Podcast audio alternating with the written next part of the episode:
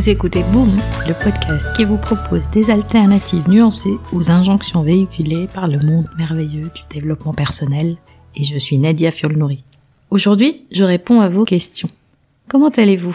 Je n'arrive pas à le croire. 20 épisodes du podcast.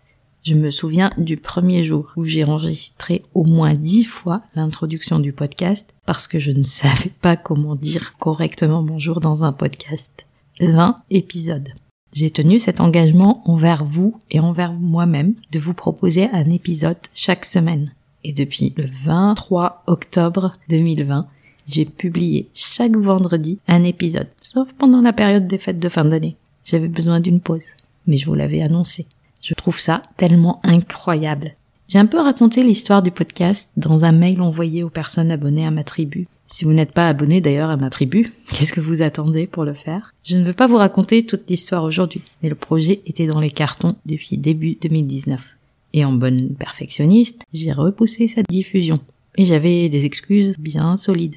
Je suis très contente d'avoir enfin décidé de prendre ce projet de podcast au sérieux. Et la semaine dernière, je vous ai demandé sur Instagram de me poser vos questions pour ce 20e épisode. Et d'ailleurs, merci à toutes les personnes qui ont répondu.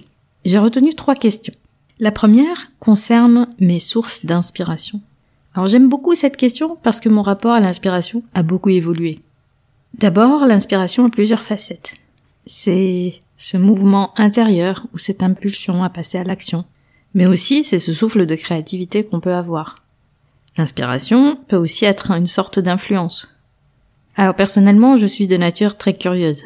Je m'intéresse sincèrement aux gens, aux concepts, à tout ce qui est nouveau. Et en quelque sorte, je suis toujours en mode euh, chasseur de papillons. Et j'essaye d'être le plus présente et consciente possible vis-à-vis des expériences ou des rencontres que je fais. Et dans mon cercle proche aussi. Mes enfants, depuis leur naissance, m'inspirent énormément.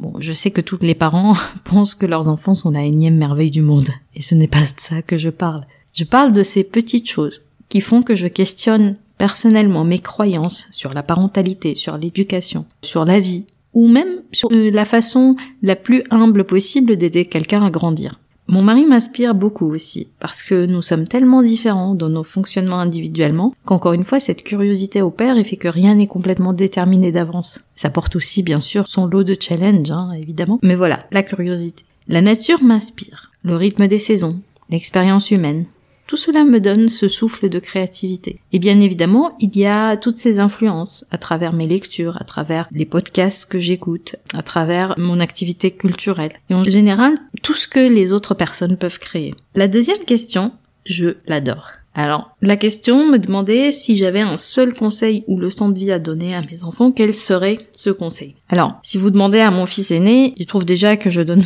trop de leçons. En réalité, j'adore cette question parce qu'elle pointe un questionnement que tous les parents portent. Qu'est-ce que je peux transmettre de mieux à mes enfants? Alors, de mon expérience propre de parent, il y a une constante. J'essaye au maximum d'être un exemple de ce que je peux prêcher. Donc au lieu de dire à mes enfants ce qu'ils peuvent faire, je leur montre l'exemple. Alors ce n'est pas du tout facile. D'ailleurs, je n'y arrive pas tout le temps. Et c'est drôle comment aussi ils peuvent me le montrer très bien à leur façon. Ensuite, si je dois leur transmettre une seule chose, c'est de s'autoriser à vivre leur propre expérience de vie sans chercher l'approbation extérieure. Ni de leurs parents, ni euh, du monde extérieur en général. Expérimenter, ressentir, s'autoriser. Et là, je vais me permettre un parallèle avec mes clientes. Elles viennent me voir pour un accompagnement. Mon objectif secret pour elles, c'est qu'elles expérimentent, ressentent, s'autorisent à vivre leur vie selon leurs propres termes. Aussi bien pour mes clientes que pour mes enfants, je ne sais pas mieux qu'elles ou eux. J'ai plus d'expérience ou d'outils de connaissances, c'est tout en fait. Évidemment, si mes enfants veulent expérimenter quelque chose de dangereux pour eux, pour leur santé ou pour leur sécurité, par exemple comme faire du vélo sur l'autoroute, là je signe la fin de l'autorisation. Mais l'idée est la suivante tant que parents, nous pensons avoir tout vu, tout connu, mais en réalité, on ne sait pas grand-chose. Personnellement, je n'ai pas, par exemple, eu de crise sanitaire quand j'avais 3 ou 6 ans. Alors qu'est-ce que je peux savoir de cette expérience, par exemple, et de son impact plus tard sur mes enfants? Je n'ai pas eu accès à la technologie dans mon enfance, pour des raisons évidentes. Comment je peux savoir ce que va devenir un adulte qui est né avec un iPhone dans la main? Enfin, la main de ses parents, mais voyez l'image. En leur donnant cette autorisation d'expérimenter, de ressentir et de s'autoriser eux-mêmes sans attendre d'approbation, je pense les armer pour faire les choix qui sont bons pour eux et même les choix qui vont pas forcément me plaire. Super question, merci beaucoup pour cette question. La dernière question, pourquoi je ne propose pas de coaching en plus de la sophrologie? Encore une bonne question. J'ai fait un live sur Instagram il y a quelques temps maintenant, quelques semaines, où j'ai parlé de mon expérience de la sophrologie, de la méditation et du coaching. Vous pouvez d'ailleurs voir le replay sur IGTV si vous le souhaitez. Aujourd'hui, je propose des accompagnements en sophrologie parce que c'est ce que j'ai commencé à faire après ma certification de sophrologue en 2016. Et au fil de mes accompagnements, la vie, le Covid, je me suis intéressée de plus en plus au coaching, plutôt en tant qu'expérience personnelle. J'étais la cliente.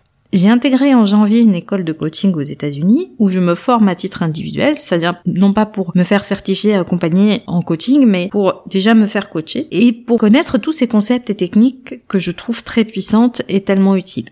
Et même si j'ai maintenant un recul de seulement quelques mois, je peux vous dire qu'il y a un shift qui s'est opéré dans ma pratique et dans les accompagnements que je propose. Parce que voilà, quand on sait, maintenant on sait. On peut pas annuler ce qu'on sait. Et c'est ça que je trouve génial dans mon métier d'accompagnement, c'est que ma pratique va forcément évoluer en même temps que j'évolue personnellement.